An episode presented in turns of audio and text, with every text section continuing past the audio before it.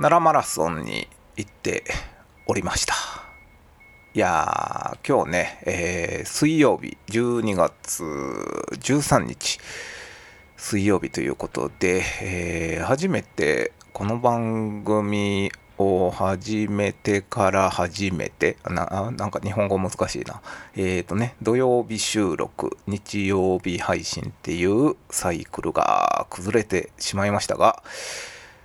先週、先週ですね、うん、土日、えー9日、10日、奈良マラソンに行っておりました。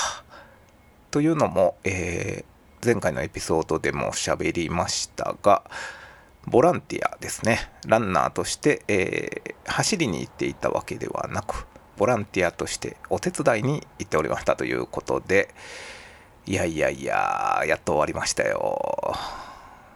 まあまあこのサイクルもね逆に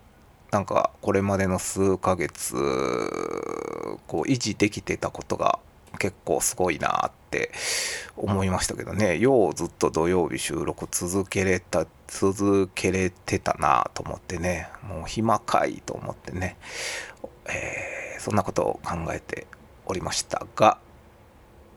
奈良マラソン2023ですね。えーいや、盛り上がってましたね。久しぶりにというか。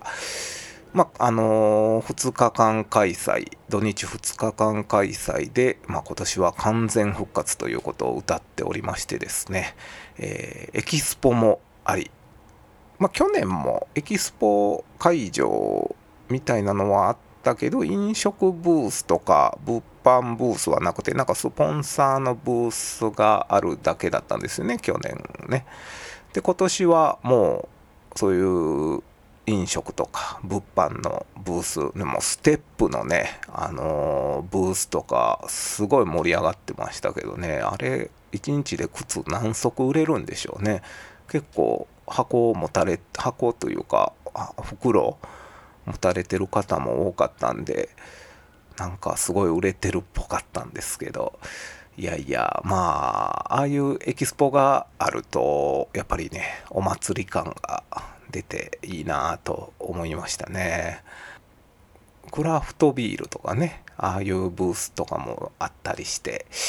いいなちょっと飲みたいなとか思いながら働いておりましたが、えーまあ盛り上がってましたね。あの、まあ、熱みたいなものをね感じました。で去年は、え1日開催でしたから、えー日曜日だけだったしフルマラソンしか種目がなかったのかな？10キロもなかったんでしたっけ？なんかちょっと忘れましたけど多分そうやった気がするんですけど去年はだから今年から思ったらおとなしめ寂しめだったような気がします。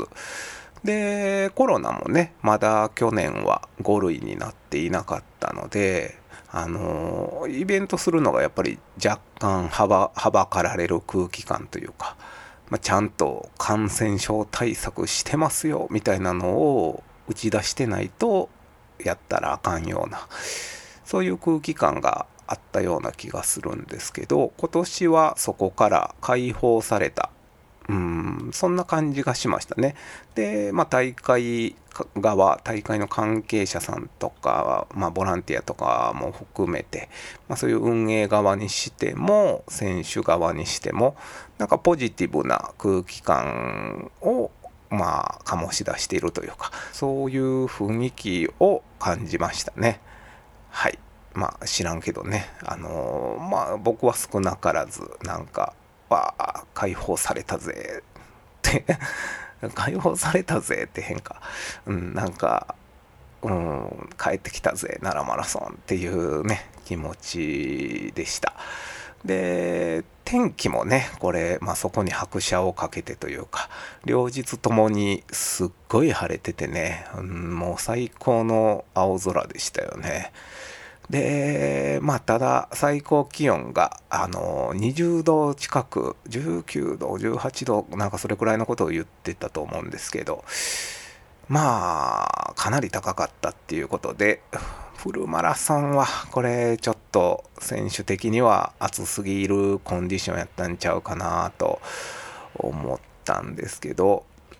でマラソンは9時スタートですから、まあ、早い選手、まあ、サブ3くらいまでとかは、11時にはね、帰ってくると思うんで、まあ、それくらいの選手はまだマシやったかもしれないですけど、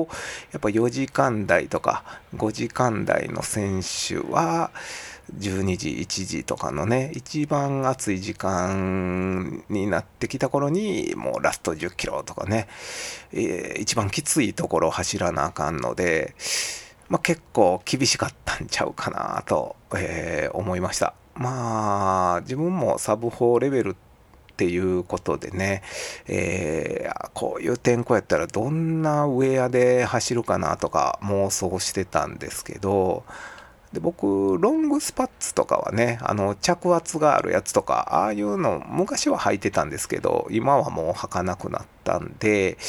まあ多分ロングパンツは暑そうかなと思ったんであのハーフタイツとかねあのいわゆる大迫スタイルというか、うん、でハーフタイツにまあ半袖の T シャツでアームウォーマーかなと思いました。長袖でもいいけど腕まくりとかすることを考えたらアームウォーマーとかの方が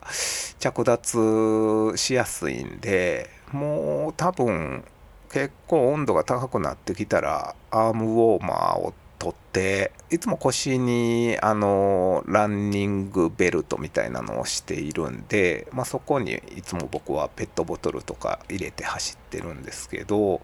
まあ、そういうとこにアームウォーマーはもうくっつけてね結局タイツ、えー、と半袖 T シャツみたいな感じで走ってたんちゃうかなとか思ってましたね。はい。まあ結構だから半袖半袖というかノースリーブの方速いランナーとかはねノースリーブ。まああの人らは寒くてもノースリーブな気がしますけど、うんまあ、半袖短パンのランナーとか多かったような気がします。でまあそんな気温のせいもあってというかあの5時間台のランナーとかが終盤の30キロ以降とか言ってってた言ってたというかまあ書いてあったのを読んだんですけど、終盤でね給水所に水がないという前代未聞の事態に陥ったらしくて水なくなるとか聞いたことなかったんで、まあ、びっくりしたんですけどあの人気の食べ物がなくなるとかはよく聞いたことあるんですけどね。あの遅いランナーやとほんまにないんですよね。でそれが水までなくなるっていうのはさすがにちょっとねまずいんじゃないかということでまあ水の管理ってそれぞれランナーもしててまあ自分で手持ちのものを持ってるっていうこともある持ってる人もいるでしょうけど本当に給水所を当てにしてるランナーっていうのもいるんで、まあ、これがないっていうことはねもう下手したら脱水症状とかねもう大げさに言えば命の危険とかにも直結する問題になりますからね。水だけは、えー、来年は、えー、もう余ってもいいくらいある方がいいんじゃないかなと思います。はい、でそんなこともあったからやっぱりランナーのあランナーじゃないランネットのね、あのー、レビューも今回大会はあの低めで、えー、僕が見た時はね 65. 点なんぼとか昨日昨日の夜見たんですけどそれくらいの点数になってましたねで例年ねあの結構90点以上になることが多かったと思ってたんでやっぱ今年の大会はあの例年に比べて残念に思った方が多かったみたいですね。で一応調べました、えー、今年ね僕が見た時点では65.2点 ,2 点だったんですけど去年84.1えー、で2021年91.9 2019年82、18年84、17年90.8、16年87.1、えー、2015年93.7高いですね。これ僕出たやつですけどね。で2014、91.6、13、92.5、12年93.5あこれも僕出たやつちょっと高いですけどね。で11年92.510年、えー、これが初回ですけど85.5点ということでもう80点を切ってることなんてなかったんですけど今回65点くらいってことでやっぱり厳しい評価をされておりますね。で結構ね今年のレビューをいくつかついでに読んでたんですけどあの残念ポイントに完走メダルがなかったっていうのを挙げてる方が多かったんですよね。で、まあ、それってけど事前に分かっててエントリーしてるんちゃうかなっていうのは僕思ったんですけどで気になったんで奈良マラソンのサイトを見てみたらあのメダルあるなしは明記されてなかったというかその乾燥した時のプライズ、うん、商品とか景品みたいなものについてなんか書かれてないような気がしたんですけど僕は見落としてるだけかもしれないですけどね。あの T シャツは選択制になったっていうのはあの開催要項のところに書かれてたんですけどその乾燥した時のメダルありなしは書かれていなかったと思うんで、これちゃんと書いといた方がいいんちゃうかなと思いましたね。で、あると思っててね、なかったら、あのー、非常に残念な気がするんで、あれ、走り終わった後になんか首からボランティアの方がかけてくれたりしてたと思うんで、なんかあると思っててゴールしてそれを楽しみに頑張ってたりしたらねああれあれないの？みたいに なるんちゃうかなって思いました。まあメダルないってだから言ったら参加者減るエントリーする人が減るっていうのが怖くてあえて明記してないとかねただ忘れてたんかちょっとわからないですけどまああえて明記してないんやったらねなんかちょっとやらしいなっていう気がします。でまあ前日受付の日にあの会場内でねあのピヨピヨ働いておりましたらですね結構ねあの路頭に迷われてるランナーの方が多くてですねまあ、その理由っていうのがなんかねエントリーの場所そのゼッケン引き換えとかする場所と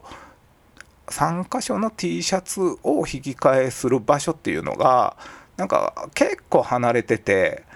であの案内とかもあんまりというかまあほぼないみたいな感じなんであの歩いてあっちの方ですみたいな感じで多分言われて歩いてくのか分かんないですけどどこやねんみたいになってる方が多かったんですよ。で結構ねあの僕も聞かれたりしてで案内したりしたんですけどなんか聞かれてる人が多かった。で聞いてる人が多かったというかうん。これ多分ね、あの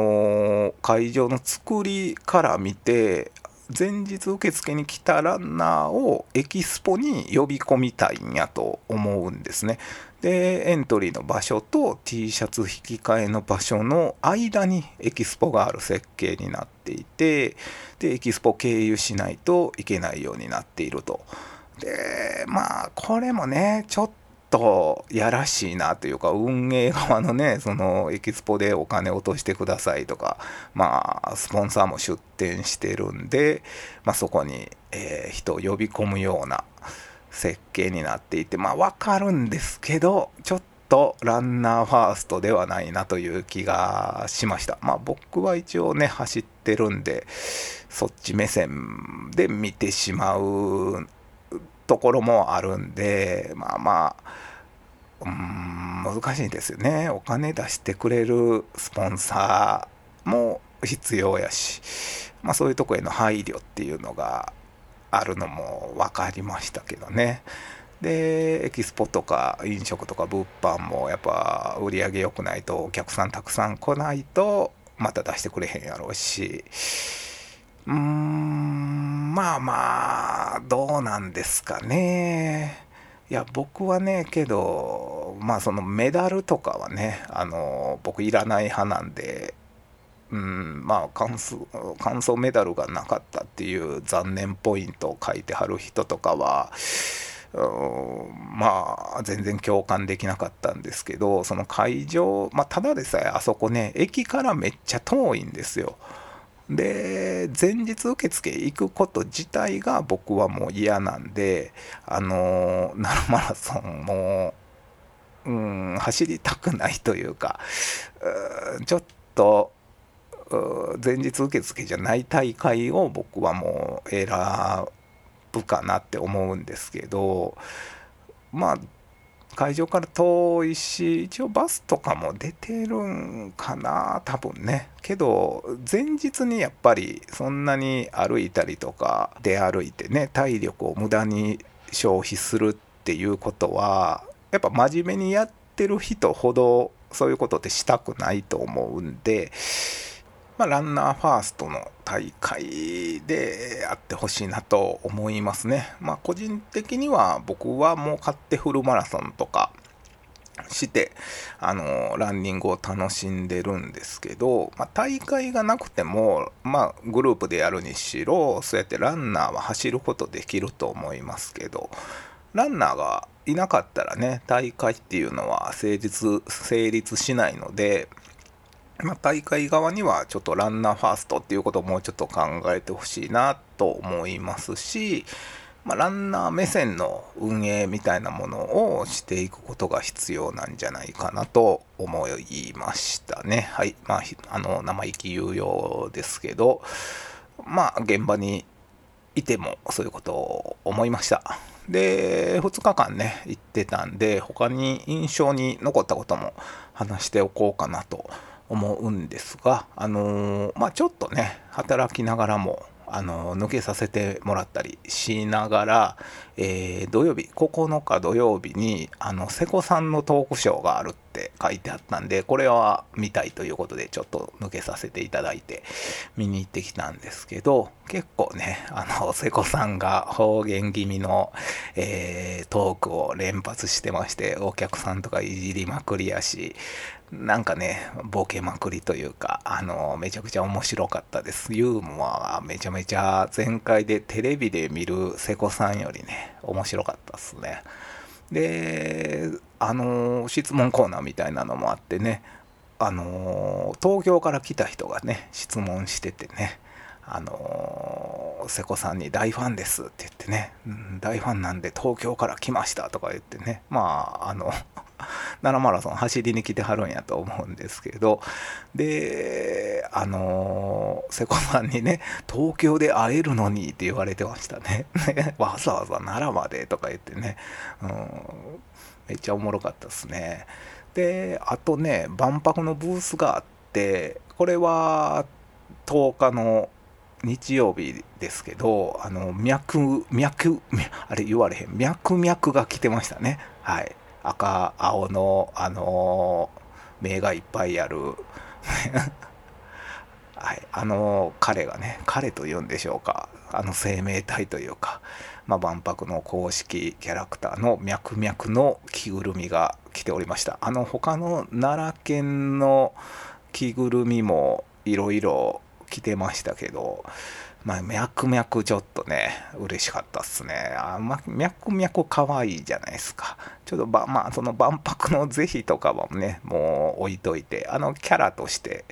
好きなんですけど、で、まあ、うちのね、ボスも脈々好きなんで、えー、来るらしいでって言ったらね、あの、写真を撮ってこいと言命されておりましたのでね、これもミッション達成することができてよかったです。であのその万博のブースでアンケートみたいなのやっててお答えたらボールペンもらえるみたいなのが書いてあったんでお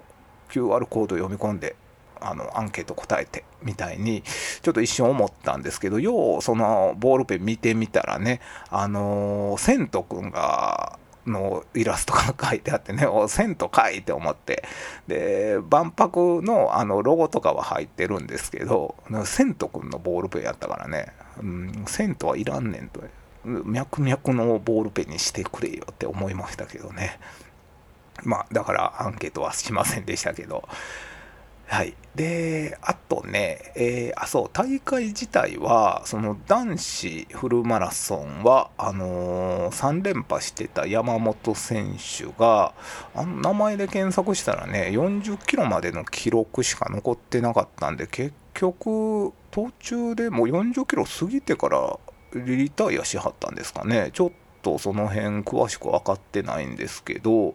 まあ、とにかく4連覇ということにはならずですね。警視庁の、えー、出身警視庁所属の、えー、柱選手っていうのかな。でこの方あの奈良県の田原本町出身ということで、まあ、見事ね地元のレースに出場して初優勝ということで、まあ、結構新しいチャンピオンが生まれた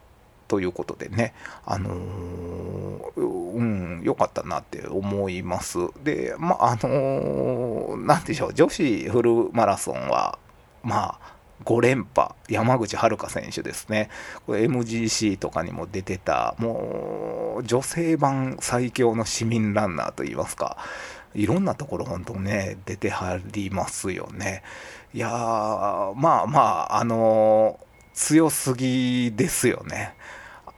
あの連覇することが悪いことじゃないんですけどその僕個人的にはあのナラックスっていうねあの奈良のアスリートクラブみたいなものがあって奈良マラソンのレジェンド平田治選手とかまあ他にもあの奈良県のえー、アスリートが所属しててそこのね、えー、大井大井千鶴選手でしたっけ、えー、ちょっと名前間違ってたらごめんなさいなんですけど、まあ、その選手が、あの毎年2位なんですよ。で山口選手が毎年1位で大井選手が毎年2位ででその方に僕ねチャンピオンになってほしかったんですけど今回なんとね1分半の差で2位ということで、ゴール後、あの、崩れ落ちてましたね。奈良テレビがあの放送してたやつが YouTube にも上がってるんです、上がってるんですけど、